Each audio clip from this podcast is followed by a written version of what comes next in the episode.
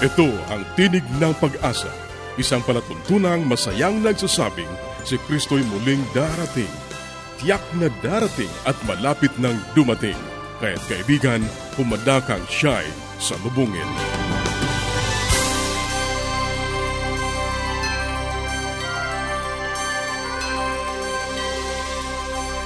Ang palatuntunang ito ay inihahatid ng Adventist World Radio Kaibigan, mahal ka ng Diyos. Anuman ang iyong kalagayan, anuman ang iyong karanasan, magtiwala ka sa Kanya. Hindi ka niya pababayaan. Sa Kanya, tayo ay laging may pag-asa.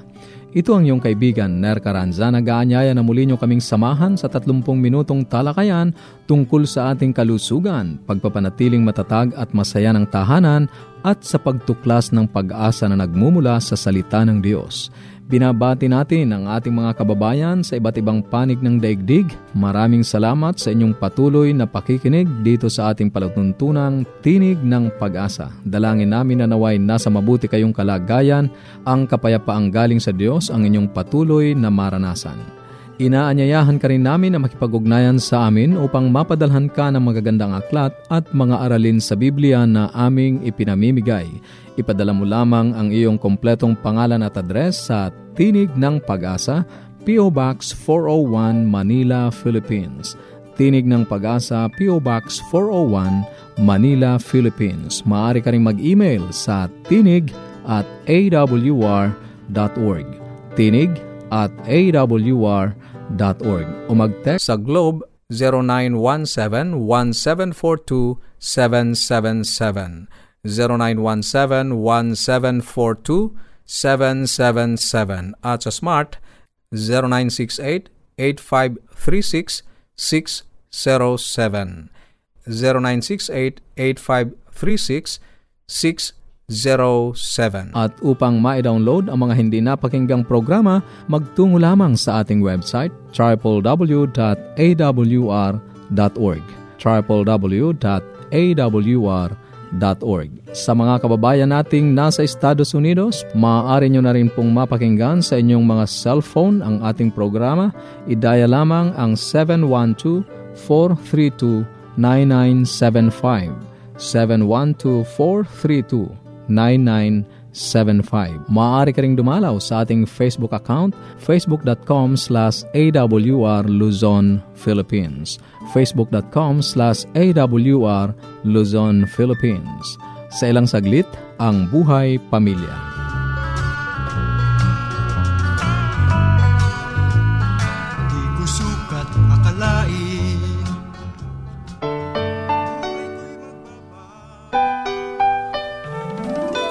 Tayong mga Pinoy, mataas ang pagpapahalaga sa pamilya. Walang hindi kagawin. Lahat kakayanin kahit buhay, itataya natin.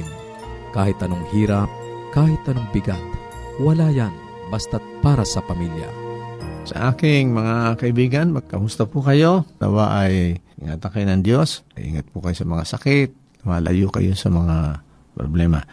Ang isa po bagay pa na aking nais i-discuss sa inyo sa sampung senyales ng mabuting pamilya ay yung pagkakaroon po ng pananampalataya sa ating may kapal. Ang maraming kabataan na nalulungin ng landas. Sa tanongin nyo, kayo ba ay nagbabasa ng Bible? Kayo ba ay madalas magsimba? Kayo ba ay madalas magpunta sa mga counseling, mga seminars? Mapapansin natin na bibihira na sa kanila ang nag-aalay ng panahon para sa kanilang pananampalataya. At sa Europa po, sa Amerika ay nagkakaroon ngayon ng malaking pagbabago ang ibig sabihin ay paunti na ng paunti ang nagsisimba. At ang mga kabataan ay na-involved masyado sa mga games, amusements, partying, socialization to the point na wala na po silang panahon para sa kanilang pananampalataya o yung tinatawag na faith. Sa iba ang turing nila ay yung kanilang religious activities. Isang bagay po na makakapagpatibay sa isang pamilya eh yung sila ay nagkakaisa sa isang pananampalatayang kanilang nakilala. Hindi po naman uh, masama na magkaroon ng deviation o paghiwalay o ang isang anak ay maaaring hindi sundin ang yapak ng kanyang mga magulang sa kanyang pananampalataya o relihiyon. Ngunit, hindi nagbabadya yun na kapag siya'y nagibanan ng relihiyon ay kanyang ituturing na ang kanyang mga mahal sa buhay na isang outcast o isang taong dapat hamakin. Mali po yun. Kahit ang isang sambahayan ay magkakaiba na ng paniniwala ng panampalataya, kailangan maramdaman nila na sila ay bounded or uh, bubuo ng pag-ibig. Kapag tayo ay nag-iba ang relihiyon at natuto tayong mag-condemn na ng mga taong iba sa ating relihiyon, ang akala natin nakakatulong yun sa atin. Hindi po. Kahit na iba ang ating relihiyon, dapat ay meron tayong pag-ibig sa kapwa. Sapagkat yun ang iniuutos ng ating relihiyon, ang ibigin ng Diyos ng buong puso at buong kaisipan at mahalin natin ang ating kapwa na katulad ng ating sarili. Iwasan po natin yung mga pagtatalo tungkol sa relihiyon hindi ko sinasabing huwag ho nating i-discuss yung differences. Oh. Iba yung discussion sa debate or exchange of harsh words sapagkat hindi yun nakakatulong. Ang una-una kasing itinuro ng Diyos sa atin ay mahalin natin ang Diyos. Ang nakikita ko sa maraming nag-aaral ng reliyon, ng teolohiya, minamahal nila ang Diyos pero hindi nila mahal yung kapwa nila. At nakikita ko sa telebisyon ang maraming relihiyon na nagtatalo-talo, nag-aaway, nagpapasikatan, pataasan upang masabing sila ang tama. At sa pagsasabi nila ng tama, sila at mali ang kapwa nila.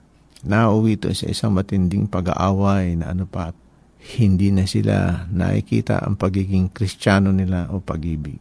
Sa tahanan nangyayari yon Lalo na kapag malayong agwat ng mga natapos ng mga bata sa kanang mga magulang na ang tingin nila yung mga ordinaryo silang tao. Sapagkat sila matalino, sila dapat galang at lahat ng kanang sasabihin sa kanang magulang na hindi nakapag-aral o grade 4 lang o grade 3 ay dapat makinig. Minsan ay lumalampas tayo sa gandang asal at minsan ang relihiyon ay nagiging daan upang tayo hindi magkasundo-sundo at mag-away-away. Imbis na pagkondem na, ipakita natin na yung faith ay mayroong common ground. Ano po yon Yung hope, pag-asa sa bawat isa. At ang faith na ito ay magdadala sa atin sa magandang pupuntahan at makakapag-guide sa atin sa ating buhay na ikinabubuhay. Yun po ang reason why we have faith or why we have religion to guide us through life para tayo mapalapit sa Kanya, hindi mapalayo. So si Professor Banag po nagpapaalam sa inyo. Magandang umaga po.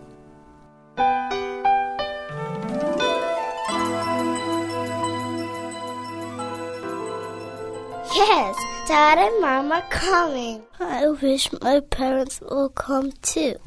The best way to spend time? It's with family. Adventists care. Ang bahaging iyong napakinggan ay ang buhay pamilya kung mayroon ka mga katanungan o nais mong magkaroon ng mga aklat na aming ipinamimigay ng libre o kaya ay mga aralin sa Biblia, maaari kang makipag-ugnayan sa amin sa Tinig ng Pag-asa, P.O. Box 401, Manila, Philippines. Tinig ng Pag-asa, P.O. Box 401, Manila, Philippines. O mag-email sa tinig at awr.org. Tinig at awr.org.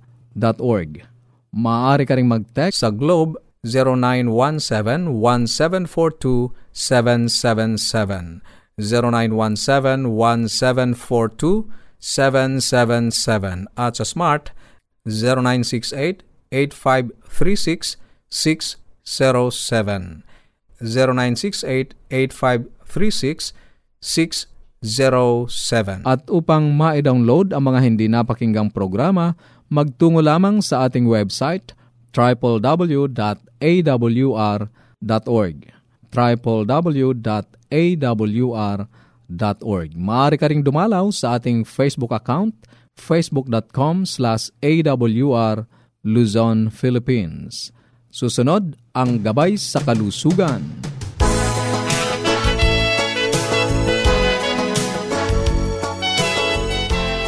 Isang magandang araw pong muli sa ating mga tagapakinig. Ako po ay nagagalak na naman na magkakasama-sama tayo. Sana po kayo ay nasa mabuting kalagayan sa oras na to, sa inyong pakikinig. Meron po sana kayong napupulot dito sa health portion at pwede po kayong lumiham sa akin. Si Dr. Linda Limbarona po ako magbibigay ng payo tungkol sa kalusugan at uh, konting kaalaman tungkol sa mga karaniwang karamdaman no, ng karaniwang tao ito po mga nagdaang araw ay pinag-usapan po natin ang tungkol sa mga sakit sa sikmura or sa bituka. At ang tinatakal po natin ay ang gastroesophageal reflux or heartburn ang tawag po dito. Ang iba naman ay parang indigestion pero ito usually parang nangangasiman sikmura o kaya parang masakit ang dibdib or parang laging may nakadagan dito sa dibdib or maasim ang laway. Minsan ang iba ay inuubo or hinihika, iba minamalat, yung pala acidic ang tiyan. Yun po pala ang dahilan. At sinabi ko po na marami pong available na gamot para dito kailangan lang ma-diagnose, no? Either silipin ang bituka o kaya ay sa signs and symptoms. Kung yung signs and symptoms nyo madalas at gantong nararamdaman nyo, eh maaring yun po ang dahilan at pwedeng uminom ng gamot. Ngayon, sa pag-iingat, ang sabi ko, bawal ang mga maaasim, no? Lalo na po ang suka natin ngayon. Talagang sa tingin ko, kasi ang iba ay mga chemical compounds na lang, no? Alam nyo, maraming mga halos pinepeke, imbis na yung natural ay yun na lamang mga acetic acid dyan. Matapang po ito, nadadigest po ang bituka natin at parang nadadamage, no? nagagasgas po at nagiging acidic lalo at ang pagkain nga ay dapat ay hindi mabilis. Ngayon, yan po ang gastroesophageal reflux disease na tinatawag at sobrang asim. Kaya kailangan iwasan po lalo na po ang hot foods. Ngayon, paano naman yung ulcer? So, akala ko ulcer tsaka yan pareho. Kasi karaniwan pagka medyo nangangasiman sikmura, ulcer na ang tawag, no? Kadalasan yan nga ang sinasabi natin, ulcer. Pero ang kaibahan po ng ulcer sa gastroesophageal reflux, ang gastroesophageal reflux ay yung asim ng bituka ay parang nagagasgas ang sikmura or yung esophagus. Ang ulcer naman ay mismo sa bituka o kaya sa small intestine ay nagkakaroon ng sugat, no? Ang ulcer ay sugat. Parang, in fact, ang iba ay nabubutas ito.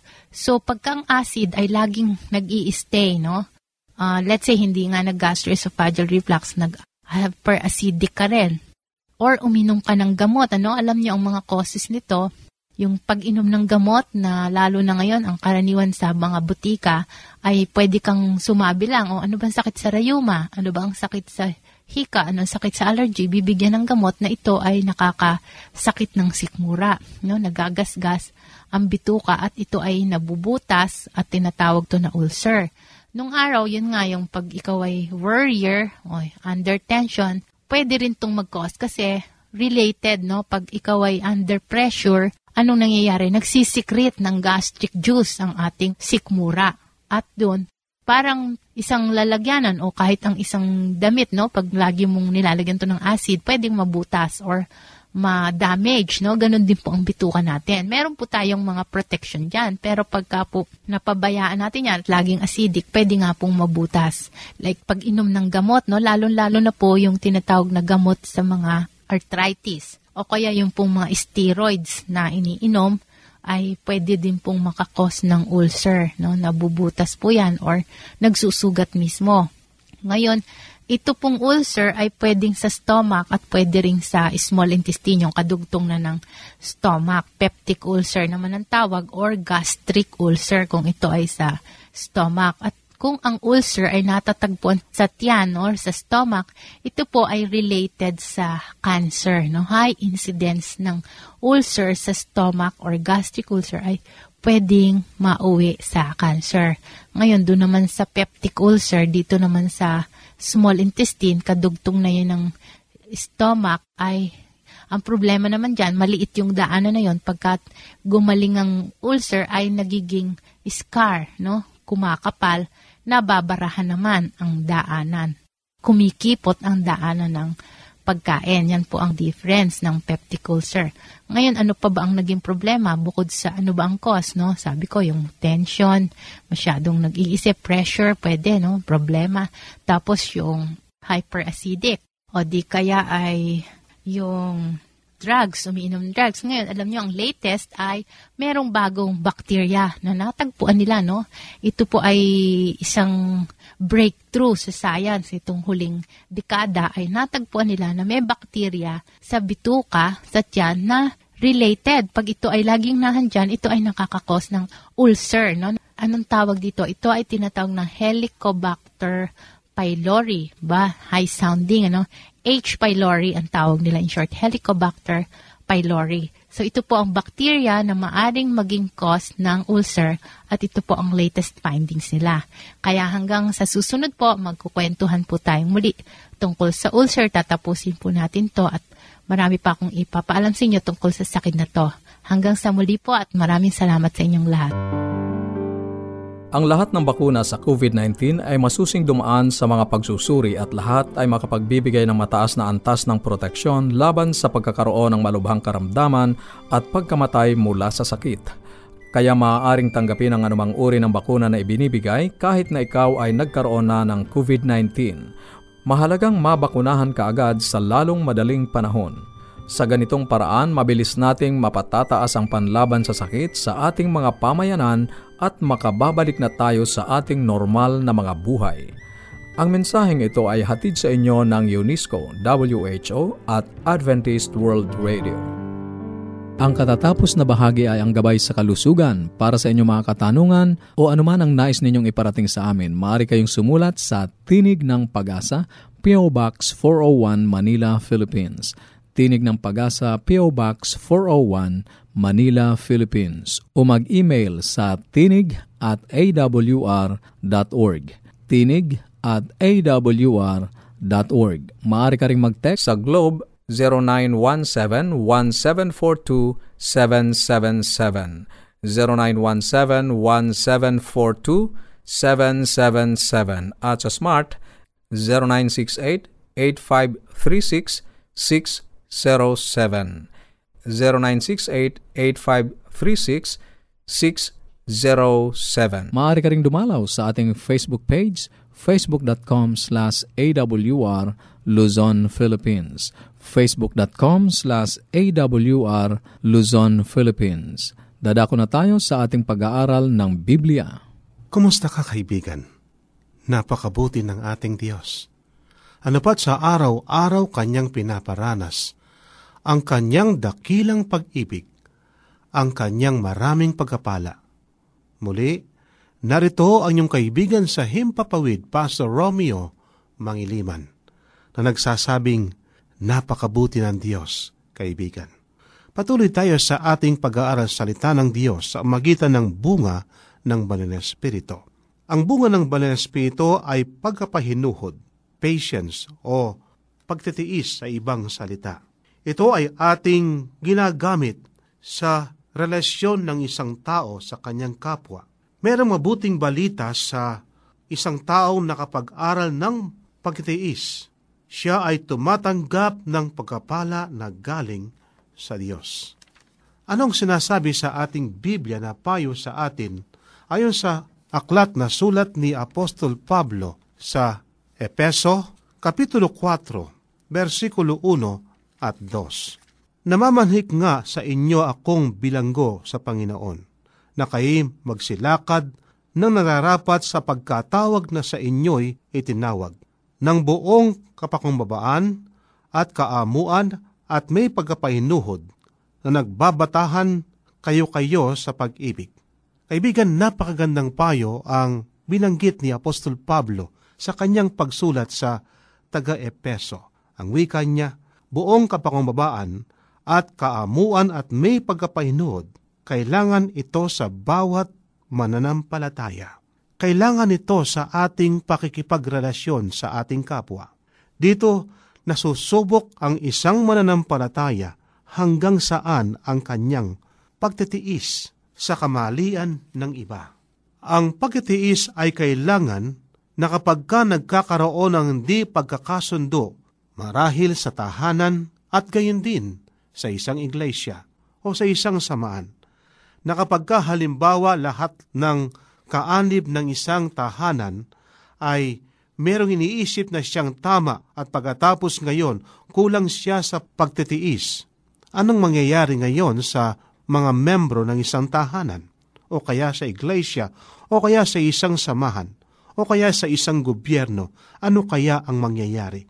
Pero kapag ka merong pagtitiis, kaibigan, nagkakaroon tayo ngayon ng isang kalagayan na merong nagpapasensya At kapag ka itong tuksong ito ay dumarating sa mga sinasabing matured na sa pananampalataya, na yung impatient o walang hinahon.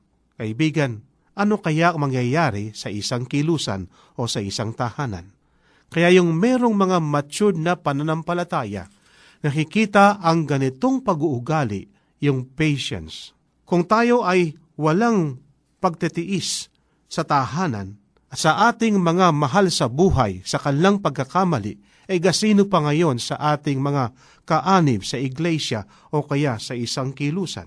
At ang ating asal sa loob ng tahanan ay nagiging gayon tayo sa labas ng ating tahanan. Bagamat sinasabi sa ating Biblia na ang pagkapainuhod ng Panginoon ay merong hangganan na katulad ng sinasabi sa Genesis 6.3 na ang Diyos nagantay siya ng isang daan at dalawampung taon sa pangangaral ni Noe.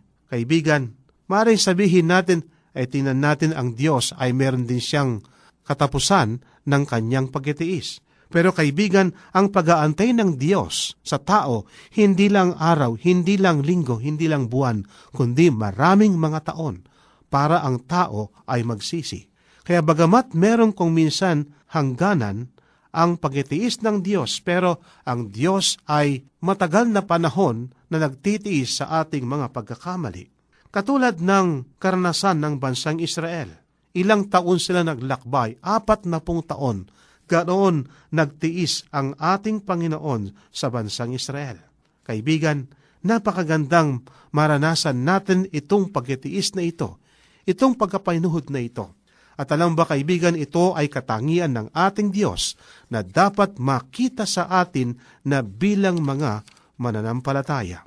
Kaibigan, ito ang sabi ng ating Biblia noong nakita ni Moises ang ating Panginoon. Bagamat likuran ang nakita ni Moises sa ating Panginoon, ang sabi sa Exodo 34, 6 hanggang 7. At ang Panginoon ay nagdaan sa harap niya na itinanyag ang Panginoon ng Panginoon, Diyos na puspos ng kahabagan at mapagkalaob, banayad sa pagagalit at sagana sa kaawaan at katohanan, na gumagamit ng kaawaan sa liwlibo na nagpapatawad ng kasalanan at pagsalansang. Kaibigan, ang ating Diyos ay banayad sa pagkagalit. Ito ang dapat makita sa atin. At sa ating ngayong pamumuhay sa araw-araw, ito ang dapat nating ma-develop.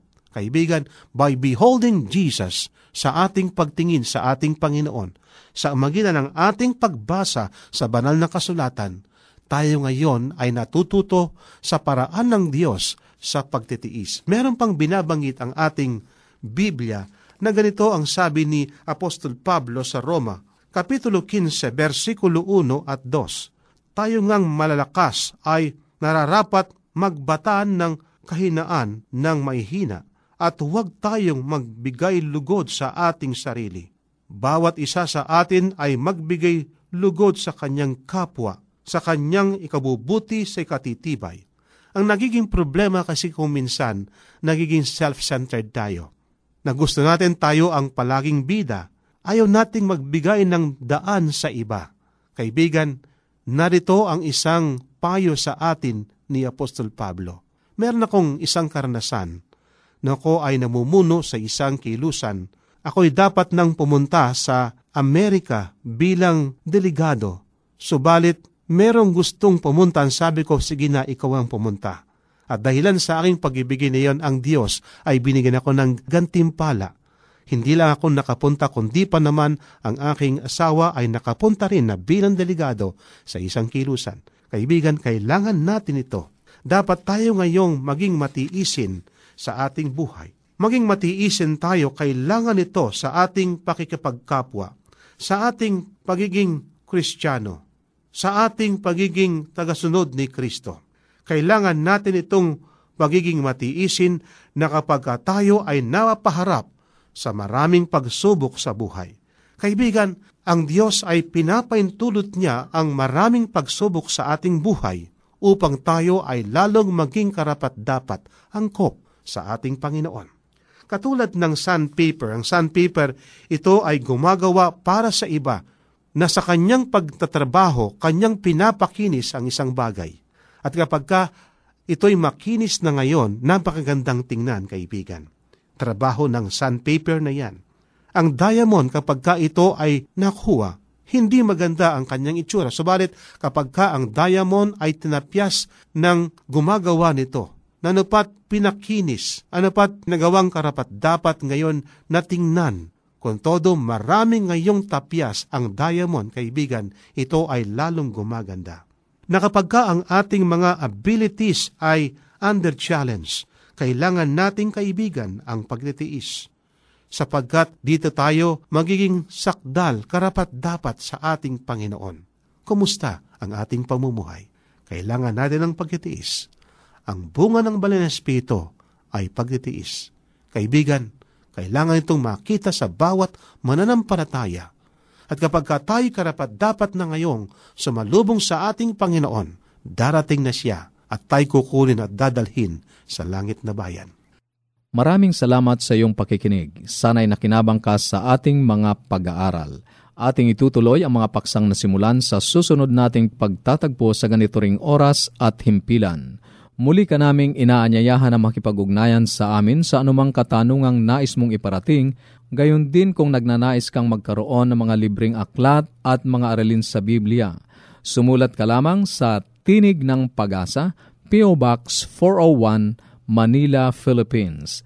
Tinig ng Pag-asa, P.O. Box 401, Manila, Philippines. Maaari ka rin mag-email sa tinig at awr.org tinig at awr.org o magpadala ng mensahe sa ating Facebook account facebook.com slash awr Luzon, Philippines. Facebook.com slash awr Luzon, Philippines. Maaari ka rin mag-text sa Globe 0917-1742-777 0917-1742 777 at sa Smart 0968-8536-607 0968-8536-607 At upang ma-download ang mga hindi napakinggang programa, magtungo lamang sa ating website www.awr.org www.awr.org sa mga kababayan nating nasa Estados Unidos, maaari nyo na ring mapakinggan sa inyong mga cellphone ang ating programa. Idaya lamang ang 712-432-9975. 712-432-9975. Ito pong muli ang iyong kaibigan, Narcaranza, pansamantalang nagpapaalam. Sa Roma 15.13, pagpalain kanawa ng Diyos ng pag-asa – ng buong kagalakan at kapayapaan.